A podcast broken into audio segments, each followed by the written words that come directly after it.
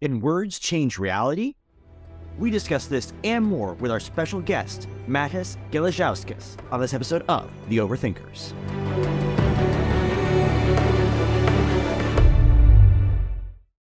Hello, thinking people's thinking people. Welcome to The Overthinkers, a home for people who love to have fun thinking deeply. I'm your host, Joseph Holmes, filmmaker, film critic, professional wordsmith, and with me, as always, is our luminously linguistic co host, Nathan Clarkson, actor, author, filmmaker, and uh, creator of worlds through words. Hey, very nice, very nice. That's one of my favorite off the cuff, you know, self uh, uh, descriptors you've done. Thank you. Yeah, yeah, that's good because I'm good with words. Exactly. Yes. Yeah.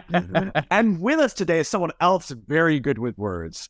Uh, he is a translator and ESL teacher from Lithuania who, at the age of uh, 29, has already translated 10 books from English to Lithuanian, including Dune Messiah, Auschwitz, The Nazis and the Final Solution, David A. Sinclair's Lifespan on the Science of Aging, and Behave by Robert M.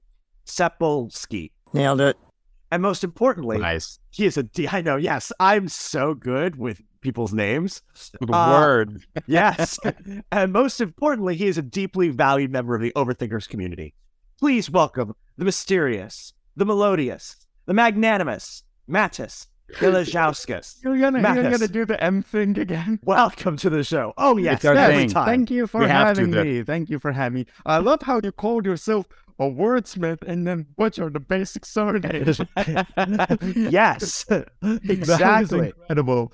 Yes, I'm an It's- we introvert call it, I- wordsmith. we call it irony. He meant to do it. It's for comic effects. Don't worry. Perfect. I, I'm an Perfect. introvert wordsmith, which means I do great like writing things that I can edit. Yeah, he's, the he's fantastic up here. Yeah. yes, exactly. Yes. But the output, the output is lacking. yes, it, it requires an extrovert on my left to uh to, to pick up the slack there. Yeah. Um, anyway, super glad to have you again, Matas. We had you on before, and it was such a good time. We knew we had to get you back on to talk about uh, your specialty, which is language and the effects, obviously, it has on people and on reality and our perception of reality. But first, Nathan, if uh, people do enjoy our conversation, which I don't know why they wouldn't, I can think of a hundred reasons why. Uh, where can they go to engage more conversations like this and meet other overthinkers like themselves? They can go to the overthinkersjournal.com where they can find out more about their hosts and send us all of their love and hate mail. They can also go to the Overthinkers online group on Facebook, which now has over 14,000 members and tons of memes. Memes. The DNA of the soul. So head over there. We want you among our ranks. And if you do enjoy the podcast, please consider leaving a review and sharing with a friend. Fantastic. All right, everybody ready to get started? Let's, go. do it. Do words control our reality? Some people think so. Philip K. Dick, author of Do Robots Dream of Electric Sheep, the inspiration for the Blade Runner movie, said the basic tool for the manipulation of reality is the manipulation of words. If you can control the meaning of words, you control the people who must use them. Psych Central's piece, Do Words Have an Effect on Your Brain, presents several studies that argue a person's choice of language can affect not only how another person feels, but also how they perceive events around them. Word use can even influence the experience of physical pain. What people know about certain words, including what they're how they're commonly used, changes people what people think about other words. Words can also determine literally what people see. According to the Business Insider piece, no one could describe the color blue until modern times. The Nambia tribe does not have a word for blue, and because of that, could not even tell that a blue square was different from a green square, at least initially, when tested. As philosophical break piece, How the Language Which We Speak Shape Our Realities argues, nobody actually experiences reality directly. We experience reality through mediated through our senses and through our brain. So if our words shape the reality that our brains perceive, then it can rewrite the only part of reality that we have access to.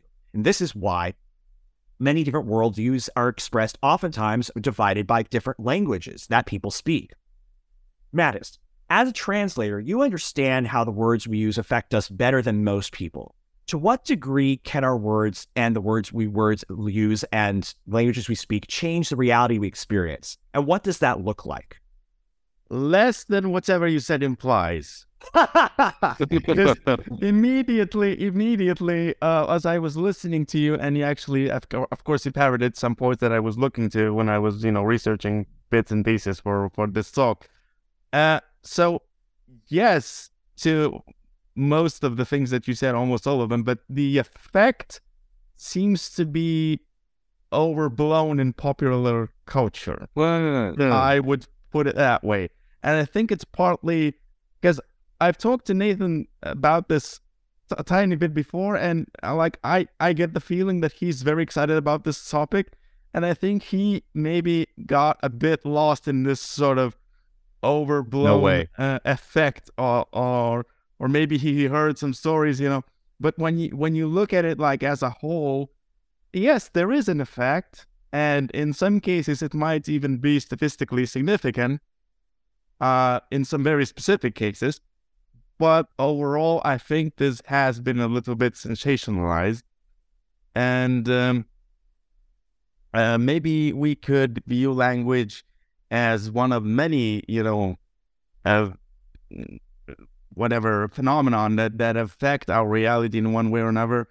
But it is certainly, I wouldn't say it's exceptional in that. If Okay. you, if you if you know what I mean. Sure. I'm interested even a little bit because here's the thing reality is interesting. We're all experiencing reality. And so anything that can articulate reality and or has power over it, I'm interested even in the small bits. I'm interested even in the minute changes it can have because you know if you take someone outside and uh, put them in the field most people are going to and but you you know their language doesn't have a word for the field most people are still going to know it's a field so obviously the- you know Yes. if they don't have a word for a field they're still going to know they're they're in a concept of a field Yes. but what's Yes. interesting to me is the extremities, the the minute places in reality that seem to change. Because I think those minute, small places at the edge of the spectrum of how we understand and encounter reality are really important. These these small little areas, and it's interesting when you see all the the fights in culture, when you see um, differences in politics, even when you see differences in in a lot of our um, like we we talked about ethics last last podcast. Most of us kind of believe uh, essentially the same thing about ethics. You know, maybe don't kill people. That's pretty bad. Um, but there is minute differences in ethics that can make up a huge difference and change entire societies. You know, we can even think about this uh, in like the context of a machine. That one little, even if it's small, one little thing in my computer, when it when it breaks, it's because of the tiniest little piece that changes. So I think even the minute, um, the, the minute power that language might have in affecting our reality could actually, on a large scale, over time and over an entire society, could be really um, uh, uh, substantial and, and could be something to pay attention to. So, you know, so one of the things that got this conversation kicked off in my head is I came across um, just in studying kind of language because language is is uh, or words, not language rather, but words are kind of my um, uh, my how I how I make a living in, in what I do and how my mind works. And you know, this is uh, so words are important to me. So you know, I I kind of went down this rabbit hole of studying how do words affect people? And how, you know why are we so drawn to read books? Because words articulate reality for us.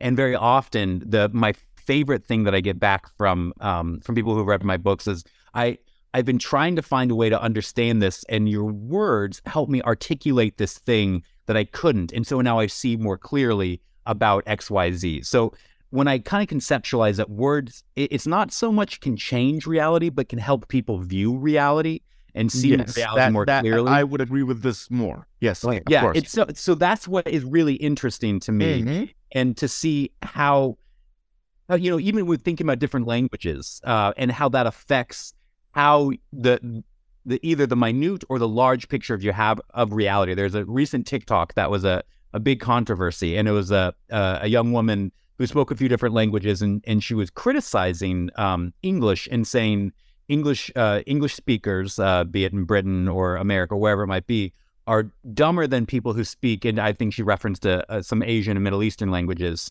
Um, and don't worry, she threw she threw all the European languages under the bus too. okay, so, you- what was the argument?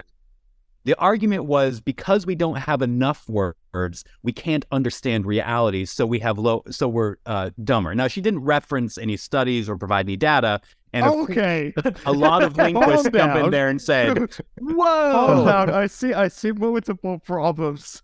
yes." So, but this Okay, is no, no, super no, no, no. I see multiple problems with this argument. First of all, English has probably one of the biggest vocabularies in the world. Uh, like if you if you take if you take the amount of words in a in a vocabulary of a language. Uh, English is uh close definitely closer to the top, I don't know, 10 10 15% than it is to the bottom. Wow. So Uh, let's throw that part out of the window. Though I have heard this before.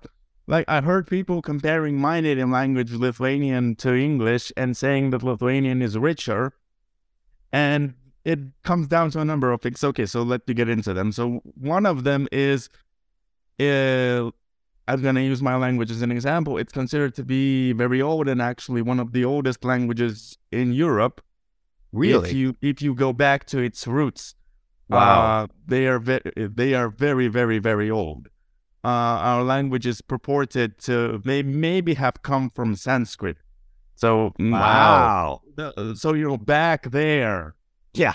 So it's considered to be one of the oldest uh, languages in in Europe and even in the world, and it even has certain qualities that most um, still used languages don't have. Uh, for example, there are some things that existed in Latin that we have in Lithuanian, but no other living language does that. Interesting. So there, there are these archaic, you know, forms of verbs, for example, or participles that don't exist anywhere else. So maybe that's that's what you know pushes people to think like, oh, so yeah, so this language isn't so old and has such deep traditions. You know, oh wow, that means it's it's like richer. But if you take the amount of words, I, I believe English has more words than Lithuanian does. Obviously, the the thing with English is that it borrows so much. Yeah. Mm, Germanic, English, Latin, as I said Spanish, in one of French. the memes on, in in our Facebook group, English is free raccoons in French code that you know mugs other languages in an alley and uh, That's what we do, all right? and steals their Hey, word. we like that. It's ours now. Uh, the- Yes, we can thank yes. jolly old England for that. Good old colonialism. English, English does this profusely, and I do okay. mean profusely. like when I was looking into how much uh, of the English lexicon is not English, if you go back to like before William, before the French, before William the Conqueror, like to, the- if you go to the Old English, like a Celtic British, Yeah. So that those Roman words hybrid, yeah. rise, I don't know, maybe twenty percent. Ah. Oh, Because wow. most of English is actually French. Yeah, a lot, yeah. Most of contemporary English is actually French. I concur. exactly. With a whole with a whole bunch of Latin and Greek thrown in. Because when English started writing about philosophy and things like that, they they discovered that they have no words for those things. So they just nicked all the Latin. and Love said, it. Okay, we're, we're just gonna use that instead of inventing. So English has this way of you know enriching its vocabulary, but if you go back to the argument, it doesn't matter that they like borrowed all those words; they're still there. Mm, we've use them. adopted So- them into so the the, argument, so the argument that the English as a language is you know not rich is kind of bogus. Uh, and to go back to the TikTok you mentioned, I think the reason why someone might conclude, I'm not sure, of course, if that person had that in mind, but uh, a reason someone might conclude that an English speaker uh, is uh, relatively dumber to other people speaking other languages is that English speakers, I don't have a st- statistic, but I think they're less likely to know other languages. yeah.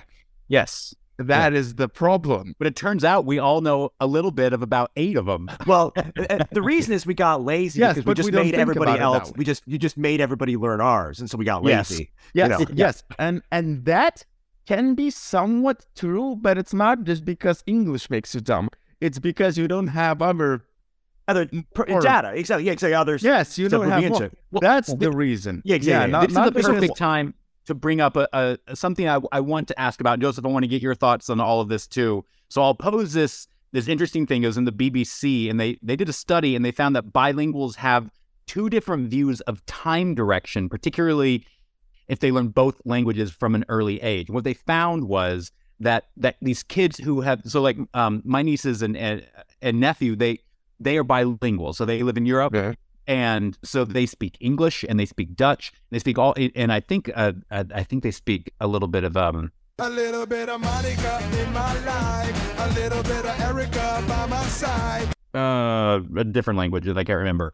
But Dutch but, is absurd. Just to throw that out. Oh, Dutch yeah. as a language oh is yeah, it's insane. is- I, I we love, love, you, I- our Dutch fans. yes, I love hearing it. It's, it's The- the- beautiful and they crazy. know. Believe me, they know that their language is absurd. There are only two things I can't stand in this world people who are intolerant of other people's cultures and the Dutch.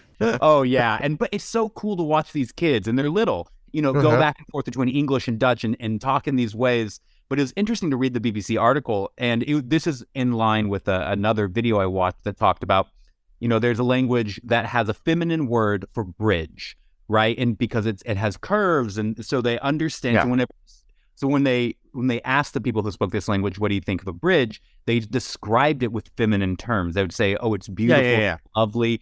And then there's another language that does has gendered language, and so but the the the word for bridge is a masculine. Masculine, and in Lithuanian, it's also masculine, by the way. and so when they asked the, we the have genders as well. language to describe the bridge, they said Mhm. it's structured, it's ordered, it's, It's strong. uh, strong, sturdy. Yeah, yeah, yeah. yes, yeah. exactly. But that, and again, you're right. This is this is small. Everyone's still seeing Mhm. the bridge and knows how to cross it. But at the same time, that's also really interesting to me that there is something there that language can change our perception. genders genders uh, grammatical genders they're called are actually a very good example it's actually one of the points that i have in my notes um, yes it's a very very good example of this perception thing because for example english doesn't have genders for things at all Yes. And so so if you're learning a different language it might be utter, utterly confusing because you have he she for like people and Yeah. then and then it goes into things and like why is this chair feminine it doesn't wear a skirt Yeah. what the hell you know and and uh, but the the thing with genders as far as i can tell i haven't looked deeply into this but as far as i can tell with bits and pieces i've picked up over the years um it makes no sense. There is no there is no real there is no real logic uh, assigning genders to things. Outside of maybe a few phenomenon that can be traced to mythology whereas the sun is mostly masculine and the moon is mostly feminine you know where i'm going right? Yeah. Yeah. this kind of makes sense. But then again in lithuanian it's the opposite moon is masculine and the sun is feminine go figure Mm. uh, yeah go you guys got to go your own way. I respect that.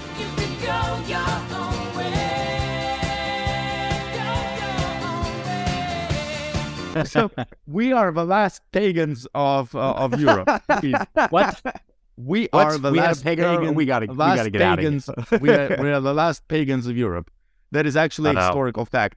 We were the final European nation where uh, that got Christianized. We were the people who were kicking uh, Teutonic Knights in the ass uh, up until the 15th century because We're they, the last holdouts. they Yeah. wanted to make us Christian, and we're like, nope.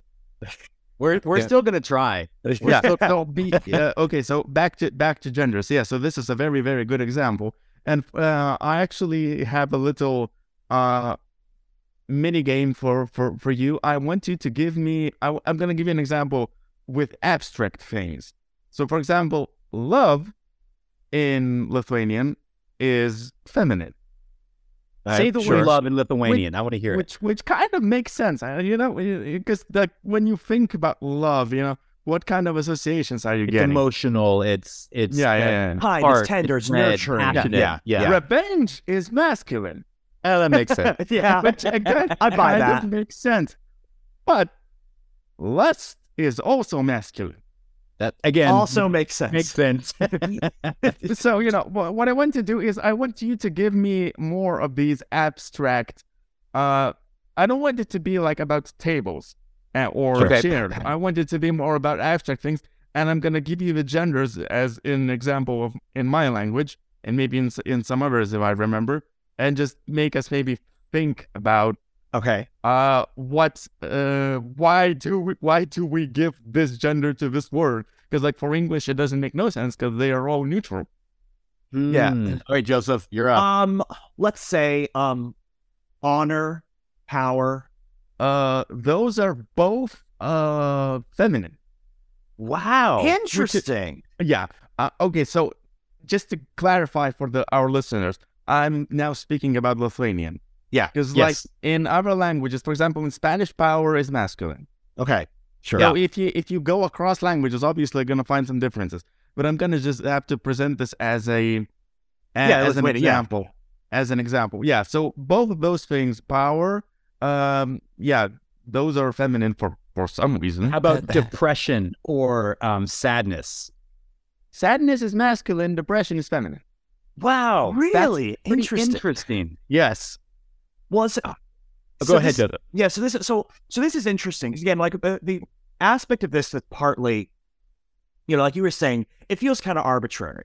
Like the It, words it, it absolutely is. and and you know, and you can and but what's interesting is that you know, like we talked about, there is, um, there seems to be a way that obviously our words though can affect our perceptions of things. Yes. again, and it- and like I said, genders is an amazing example because Exactly.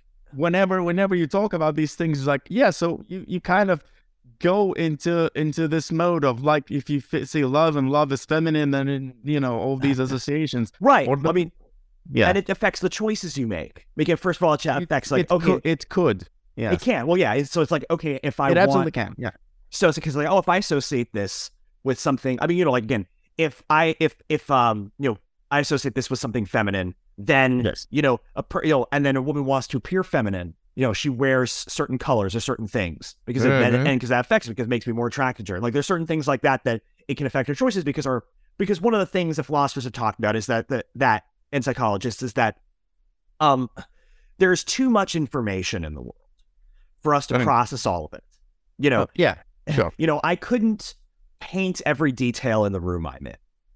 because it would take too much time. So we all have to basically filter out some information. And so words are a way of communicating to each other what information matters and is important and that we hmm, should focus on. And so the words, and so it, it, you know, words don't necessarily affect the actual reality that we're dealing with, but it does Right. affect our perception of it. And to the Right. degree that uh, any experience we have is mediated by our reality, you know, as then it affects the reality we experience and therefore the reality that we can impose on others. And the as social creatures, we have the ability to, to do that to some degree. And as as Nathan pointed out, you have um, you know, if if certain languages can change our perception of time. And because time is such an, a subjective reality, you know, changing our perception of time feels like it changes actually time. Now, so I I want to, you know, so what I, emphasis, emphasis on feels like it does, yes. Well, and, and here's the thing I just want to I want to see if at this where you're going, Joseph.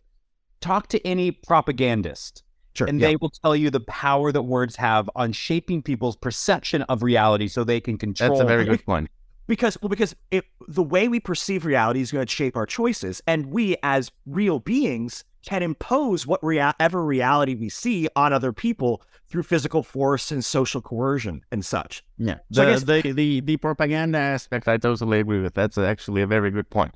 Well one of the things I, I talk i think is interesting scientifically is that we you know um, where the limits are of it are interesting because you know even when we talk about the you know mentioned the nambia tribe that's like supposedly couldn't see the color blue i did Mhm. overemphasize that in fact in it uh, because that's how they describe it. But if you go down early deeper you find of course they could actually eventually find the color green. Ah, it just took a little longer because again Uh. the power that the words had was to shape what they focused on because again And, there's too many uh, details that exist you have to filter them somehow so the words yeah, they had yeah yes yes that is made- true uh, and actually this color thing leads me to another point that i wanted to make uh, when i was researching this i found a great uh, a great reference that St. Augustine, for example, had the, the view that language was merely labels applied to already existing concepts. Don't get me on Whoa. Augustine. I'm I'm suffering through confession. And of course, Good, of course, everyone, this is but- like middle age philosophy. we right. understand that this is kind of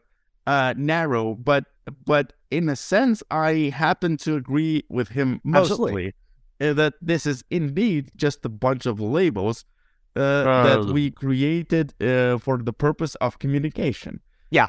Yeah. And to come back to colors, Do you know why they don't really um distinguish uh, or have a word for blue? Because blue does not exist in nature. Uh, yes, yes. Blue, blue, Water. blue, blue, natural blue color is very rare. Yeah. in nature. I So if you are a Ah, right. African jungle living person who is mostly surrounded by the natural world and you use language as a system of labels to describe your reality, you see where I'm going with this. Yeah. Yeah. You don't need the word You don't for have blue. a need for it. right. Yes, So we didn't have a need to describe and blue until need- later in and advanced need in society. general is a very very powerful force in linguistics because like the, the we use words we use language to express our uh, especially if we're talking about like actual graspable things you know reality around us we use them specifically for that purpose so if we have a need then we have a word if we don't have a need we don't have a word if someone else then explains, like you said, they eventually grasp the concept, right? Yeah. So if someone else then explains to you that, listen, this is a thing, Yeah. and you might, oh, okay, yes, I can see that this is a thing, and then okay, we might eventually even come up with a word for it. And Um, Because your point, not? Nathan. No, but to your point, Nathan, like they found a lot of people, most people, if they're not taught the word blue, um, they No. if they, when they look at the sky, they describe it as white. Wow. They've done this those experiments where like an actual you know person Yeah, like didn't teach because their if you don't have if you don't have the word for blue, you, you use something else. yeah Yeah. yeah, yeah, or yeah, different 'cause you- shade of. But see, Right. this is getting really interesting to me. Do me. you know? because- Do you know what Homer? Do you know uh, Homer? I mean the Greek, the Greek poet, not Homer Yeah. Simpson. Don't! Um, I always get those two confused. he said that the the sea was uh white, red white, something like that. wow. Because Greek, because Greek, ancient Greek does not also have also doesn't have the word for blue. You know, there's also an ancient poet who described, um, maybe not ancient, but a poet who Yeah. described the sea as a sea. It, it- it- I can't remember how they said exactly, but it was like a million uh, shining knives, and getting to the idea that it, it was silver and reflective, like a Silver and almost. reflective.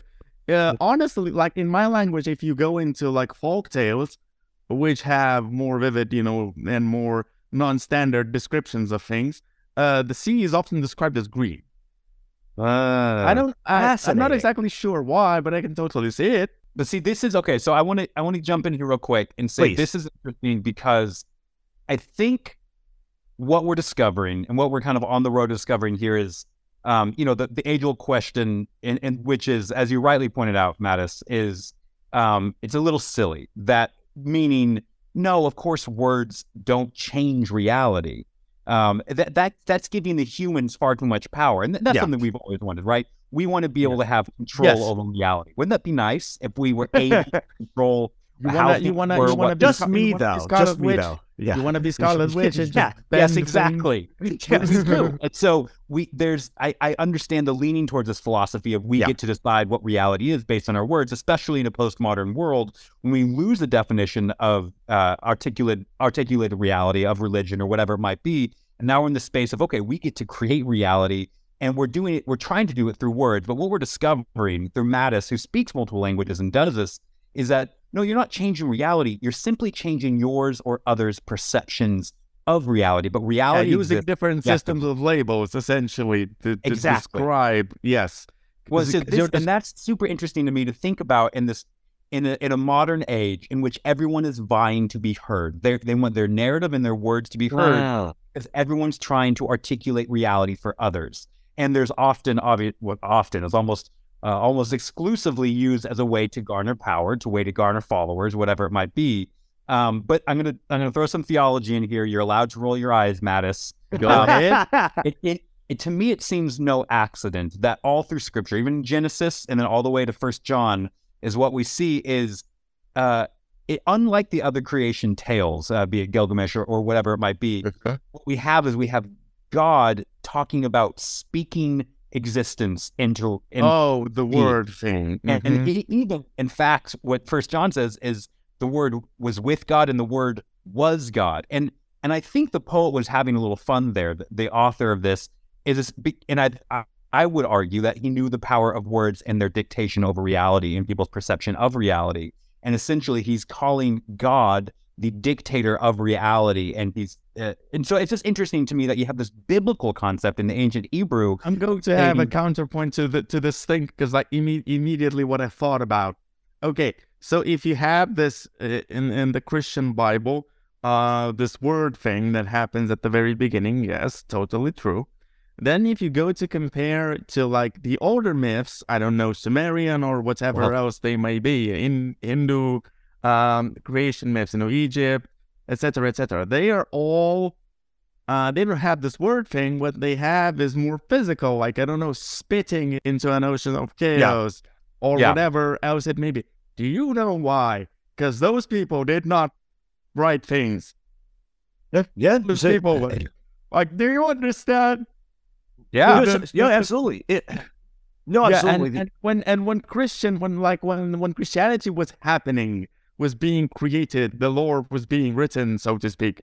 Uh, it was already being, you know, written sure. in a so, lot of cases, even even though maybe literacy was not as common as it is now, but still. So that image of like speaking reality into existence was already like a thing, whereas for the ancient Egyptians, like the ancient ancient Egyptians. Yes. When we talk about ancient Egypt, please remember that this is several thousands of years of you know cultural. Absolutely. So if we're talking about the ancient, ancient, ancient Egyptians, they don't have this thing at all.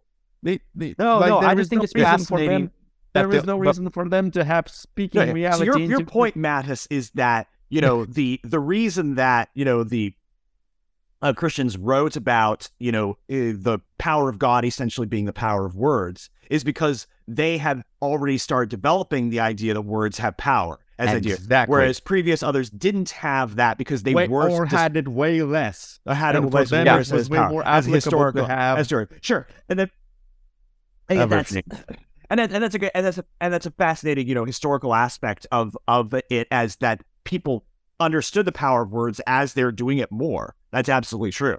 Uh, I think and one of and so yeah, but it's it's interesting that um one of the things I think is fascinating is that you brought up concepts, um, Matas, which is that you know the ability to um and you brought up propaganda, uh, Nathan, and and the fact that people use words to shape um other people's reality and one the I- Perception of. perception well yes uh, perception of reality but what's int- and and you see this whenever there is you know whenever there's like some tragedy that happens that everybody wants to politicize is immediately it says well this person who's at the center of this are they a hero or are they a villain are they you know a are they a victim Label. or are they bad and so and the thing is so that label then becomes the word upon which we sum them up.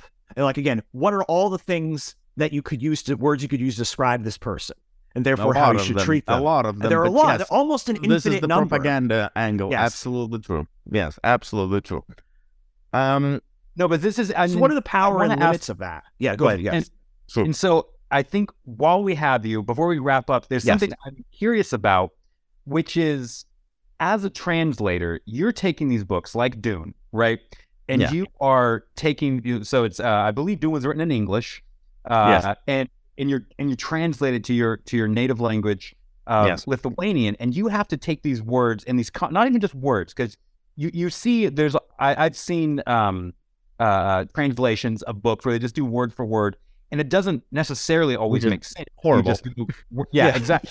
You have to take the concept and Yeah. use the words as closely as possible, I imagine, but Yes. try to describe the concept that Frank Herbert was getting to in his book with the words available to you in a different language. That's so interesting to me.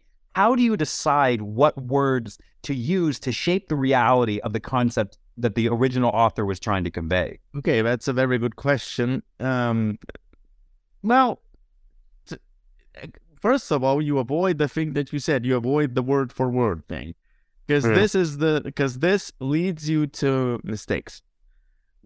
It's inevitable because like even when I'm teaching language, like to to to to students, like when I'm teaching English, what I emphasize a lot is um, don't learn words. Obviously, sometimes it's okay to learn just uh, single words, like for example, when you're learning nouns.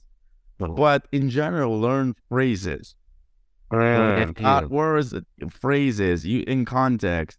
Or for example, English. I I I'm I'm gonna guess that maybe you never thought about this, but you know what? Phrasal verbs, for example. There is a thing in English called phrasal verbs. For example, to get along with someone. Ah, yes. Get along with. Those are three words. Those are, there is one verb and two prepositions. And the three word phrase means one thing. Yeah. Interesting. In our la- and in my language, it's one word, wow. not three. So when I'm teaching people this, I was like, okay, so you don't, you don't need to think about the word get because you're not really getting anything. You don't need to think about the word along because along means like I'm walking along the river. Yeah. It, it makes no sense. The the word with is the the more the most relevant because like there's a relationship between two people, so you're getting along with someone. There is a thing. So yeah, but like you take it as a whole, like those three words, you take it as one single thing. You don't think No. about them separately. Yeah. And for Lithuanian speakers, that's difficult because we don't have that. Interesting. We don't Ah. have that at all. And um, I, uh, at least briefly, want to explain what I what I mean when I say we don't have that. Please. So there is uh, all the languages in the world, at least most of them, can be broadly divided into two categories. And by the way, um, for anyone who might, I don't know, assume that I'm speaking out of my ass here, I do have a degree in linguistics. Just so, just so, just so Okay, that we're okay, we're clear on that. I do have a BA in linguistics. Okay, so um, most languages in the world can be broadly divided into two categories, which are called analytic and synthetic. So Oh. English is considered an analytic language, and Lithuanian is, for example, on the very opposite end of the spectrum, is considered a synthetic language. Um, obviously, a lot of languages can be in the middle, etc., etc. Uh, but the difference is, so analytical languages, they construct uh, words and phrases using so-called auxiliary words or helper words that don't really mean anything outside of the phrase. Oh. Uh, so things like articles, things like the verb to be in the present continuous tense. I am playing. So the am is it. What is it? It's nothing. Yeah. It means nothing. It's used precisely to construct the the tense. Yeah. Right. Uh, Whereas in Lithuanian, we don't have that. All the words that we have have meaning on their own. Interesting. in order to okay so what happens in order to ex- extrapolate different uh, shades of meaning from a word what english does is adds a bunch of prepositions or articles next to the kind of specify the intent. yeah yeah yeah yeah, yeah you understand what i mean. In contrast lithuanian does uh, kind of the opposite changes the word form. It adds an ending to the word. And the ending it, it it's not a separate thing it's a part of the word. But that ending it denotes uh some shade of meaning whatever it is so these are two completely different systems of e- expressing essentially they same do thing. express the same thing Wow. yes because we are because we are because we are communicating about the same reality are we not yeah. so that's that that's So- a- okay, so fascinating. Okay, if I could ask you just sort of two quick Yeah. questions about that.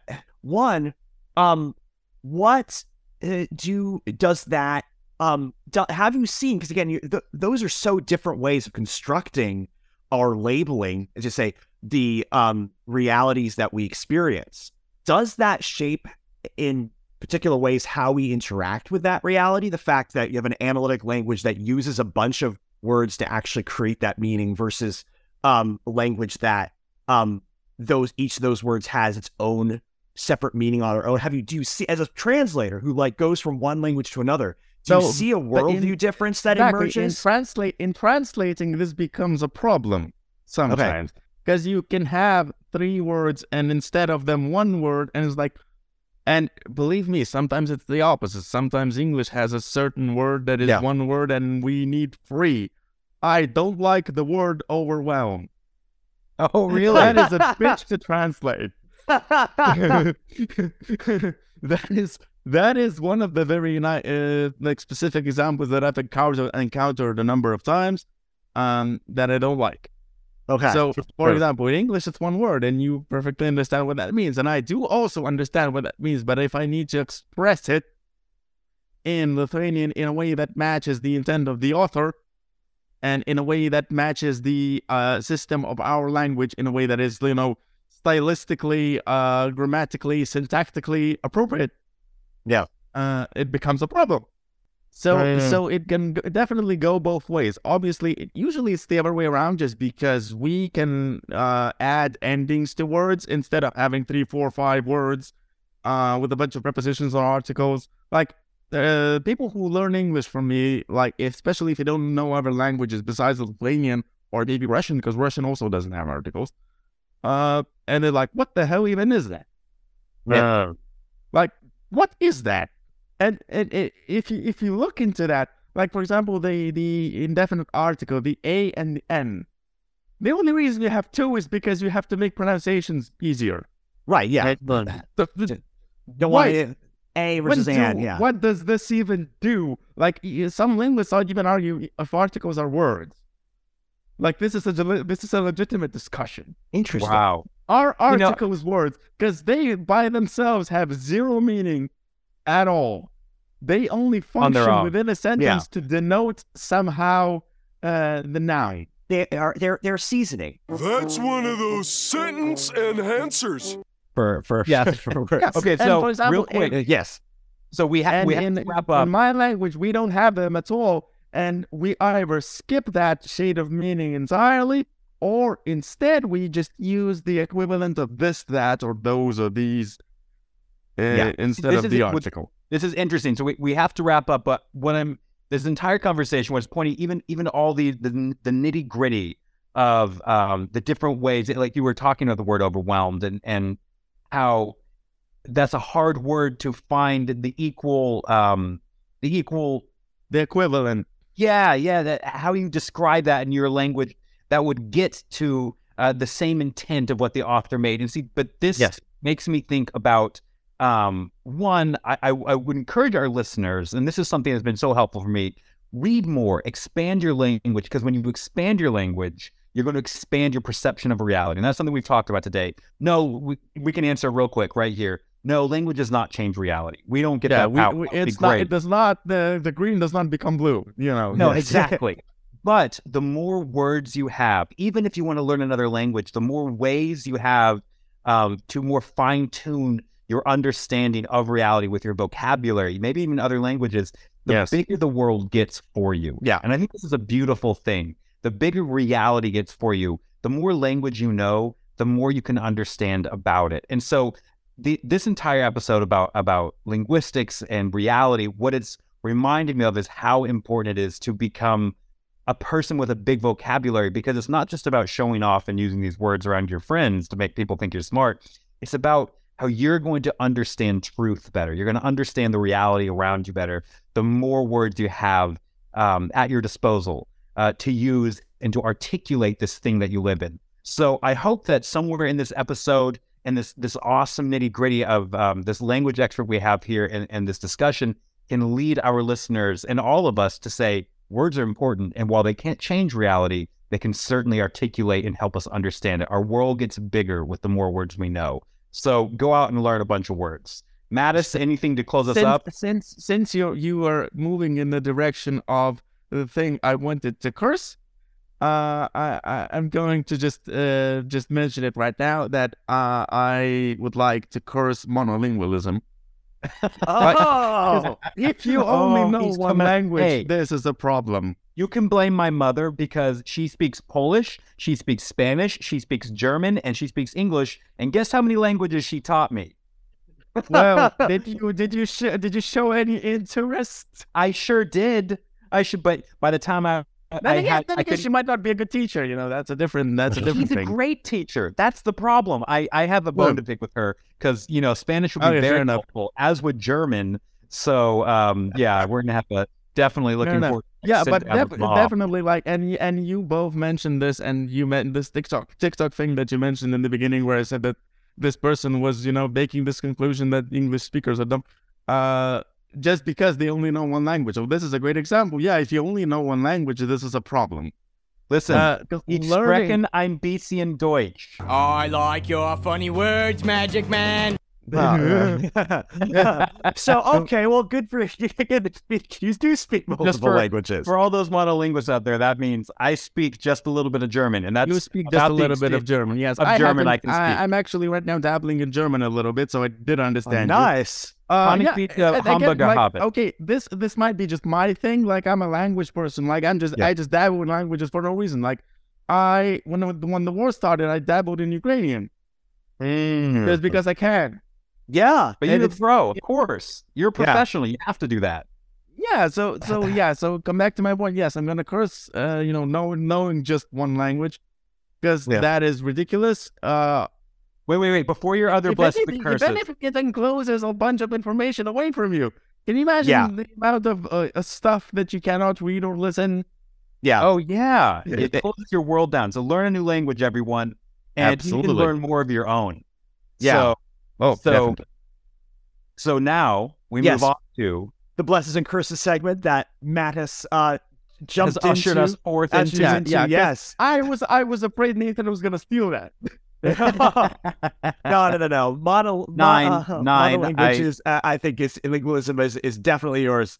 Um, so yes, blessings and curses, where we take a work of art, media, or resource, or sometimes even a concept, and uh, and and bless it, you know, recommend it or curse it, uh, uh, sh- throw shade on it.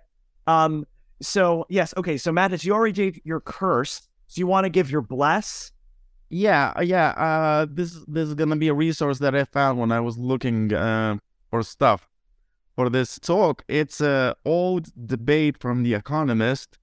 Um, the the Wayback Machine uh provided that for me, and um, honestly, it's it was just great. Um, a great great read. Let let me see if I can find the way to open the chat. That would be helpful, I'm sure. Yes, there we go. Yes, Excuse me. this is the chat. Yeah, so this is just gonna be a link.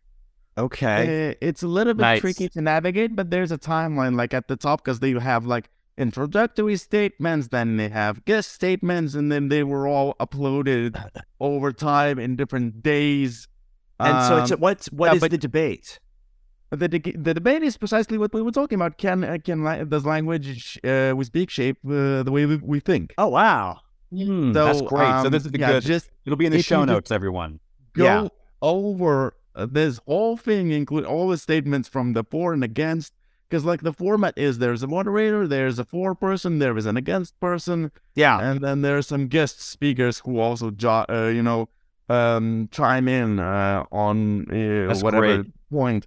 Uh, and if you just go over all of that, which can take you, I don't know, maybe half an hour, maybe an hour, to to read all this and to really get into it, there's also some sources. Uh, they really get into that and also into these popular notions, like when I said in the beginning that this is sort of sensationalized.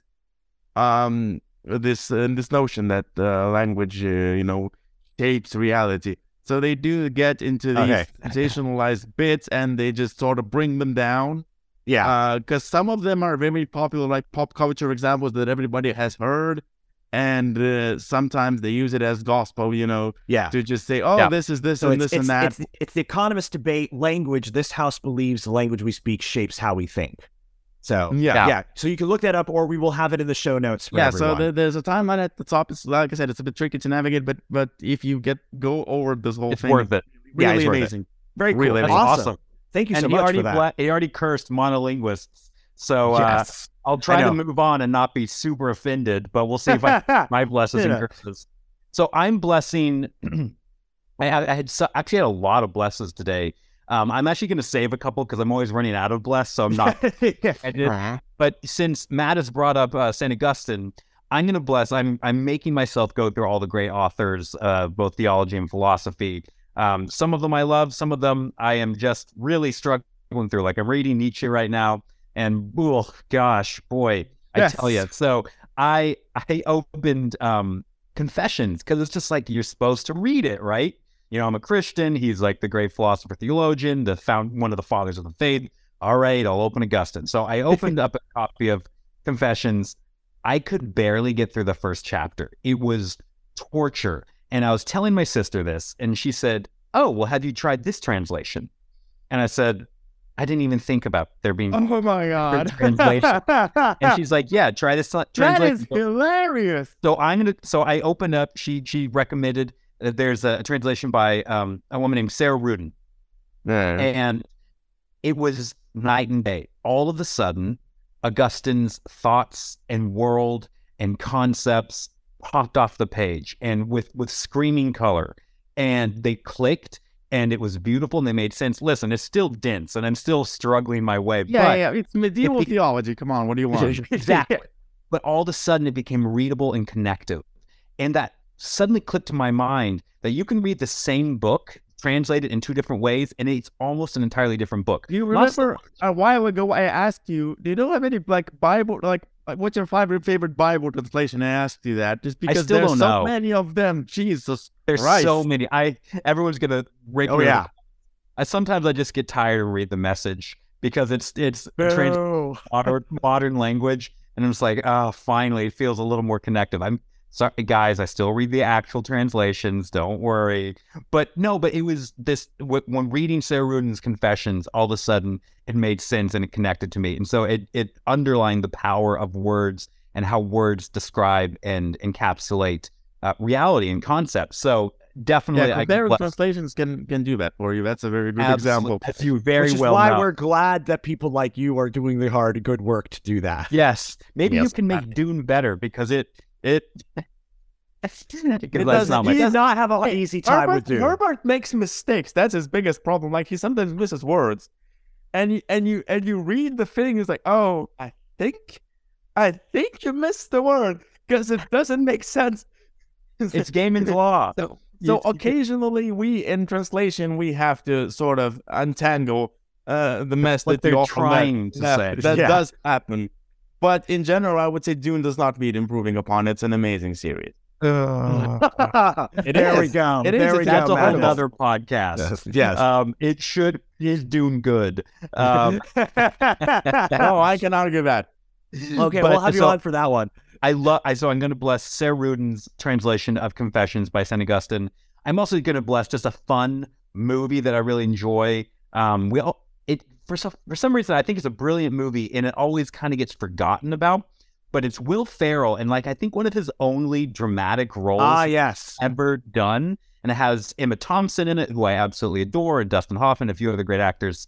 Um, but it's called Stranger Than Fiction. And it's literally about an author who is writing something, and she's writing the live and everything that's happening to this guy, uh, Will Ferrell. And so Yeah, everything she's writing in her book, she has no idea is happening to this other guy. And then he, Does he she edit? out- and do, you, do you backtrack?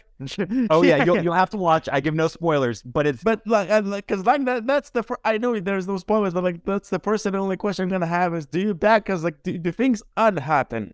yes, Yeah, exactly. Yes, yes, she can backspace. So, which is it's brilliant and it's fun. And you know, I love these kind of Truman Show movies that are high concept. And I thought Right. it was really both fun and thought provoking and heartfelt. And you don't get a lot of those overlaps very often.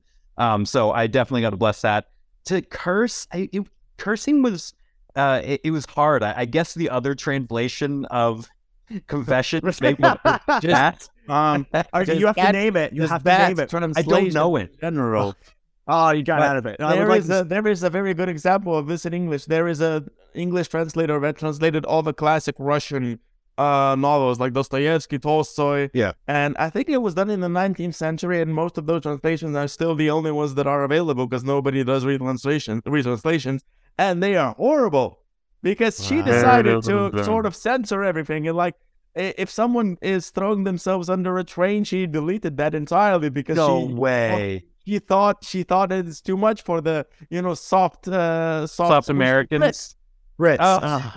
Okay, Oh. well, in that case, I'll just borrow that curse. That's pretty So- good. I thought about Yes. cursing the movie The Words with Bradley Cooper, but I I admittedly kind of like it, so I can't in good conscience actually curse it. So You can't hate Bradley Cooper. I I, think that's the problem. it's difficult. He makes it hard. He makes it hard. he does. Yeah, he Um, does. So I can't curse it. Cool. Um, even though everyone else has, but I kind of enjoyed it. Um, sounds good. All right. So I will. I'm going to do my curse first and my bless last this time, and it's gonna be two. Uh, it's gonna be a movie and a TV show. I'm going to curse the movie and bless the TV show. Um, I'm going to curse uh, Ferris Bueller's Day Off. Uh, What? I didn't enjoy the movie, but What? it's Classic. but uh, uh, some classics are bad, and people are wrong for liking them. Um, but yes, 2001 in space of Spa- uh, Space Odyssey. I me. don't. I Um, don't. I don't. You take that back. I don't disagree with you entirely. Uh, it's brilliant personified. Yes, oh my god! it has brilliant moments. And Uh, the book is so good. I was so disappointed because the book Oh, is so you're one of those. Oh, okay, well better. that's also true, fair too. Anyway, regardless, Yeah. um, the thing about it, it is it Ferris Bueller's Day Off is the fantasy of a psychopath who can control reality through words. You know, Oh, he can okay. he can you know manipulate everyone around him into Yeah, oh, allowing great. into allowing. I know, I know. He was this is who can? I'm not I like the the, problem. concept, but I'm, I'm feeling that the execution is gonna be lacking. is it, is it ever into um doing you know wrong things for him and allowing him to do wrong things Kind of reminds me of Bruce Almighty. gets well, s- well get but in that one he sort of learns a lesson about it but here the lesson is no that's great that's what we should all be like I'm still Oh, not no, hearing the fuck that. problem, Joseph. That's a problem. that sounds like a you problem Nathan. we'll have another podcast about that what i'm going to bless actually and this should make you happy nathan even though of course i haven't finished the series but Okay. I, I'm going to bless community, particularly the Mm. pilot episode, because actually in the pilot episode, you know, the, the there is a particular line that I was that has been memed about, and that I that's um uh but and that from the the protagonist Jeff Winger is he said talks about he says he's very much the Ferris Bueller character. He says I discovered at a very early age that if I talk long enough, I can make anything right or wrong. So either I'm God or truth is relative. And of course, that's how he. Great That's line. it's a great line, but that's how he goes through life. Nice. He thinks that he can use propaganda in order to change the reality of his world. And actually, the pilot episode is about him discovering the limits of that. About Yeah. saying, But the scary thing is that he is that the scary thing is that he's almost right. well, so the, the thing is that the thing is, and that's one of the things I think is interesting about this, is that it does work to a point, but there are always limits. Obviously. And- yeah, yeah. as as the and and what he discovers is he discovers what those limits are, and those limits give him his humanity. And the I think that pilot is really, really good. Um, but do you know what the best episode is? The one that you're in, yes, Episode 19, season one. Uh, there's a really amazing, beautiful scene with a surprise. Plug. yeah. yes, plugging his extra work in a classic TV show. Uh, principal, thank you very much. Okay, so that's right. You have a line, right? I do, absolutely. My very first line I ever got. Oh, so that was the one that you mentioned in the book, wasn't it? Yep. Because there was there was a thing in one of the chapters. Yes. Oh, yeah. I, I will take any advantage to talk about I got to be in my favorite show. That's I not bad. Yeah. yeah.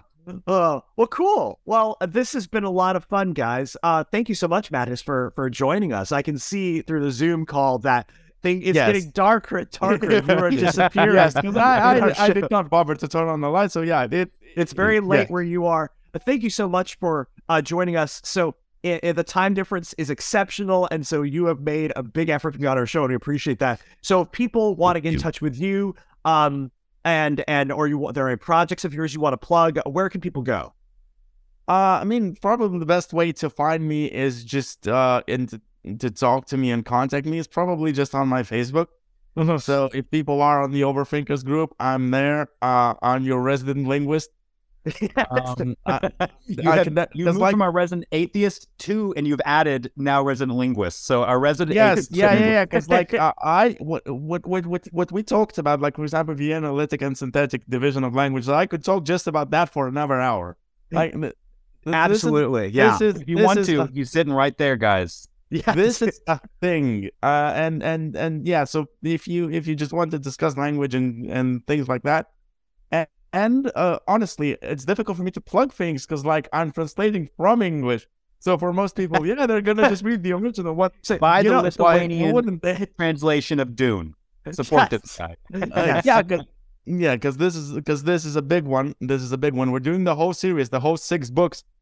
wow. Yes, yes, uh, and actually, it's divided among three trans three different translators. Not the best way of doing things, but you know, it's it happens.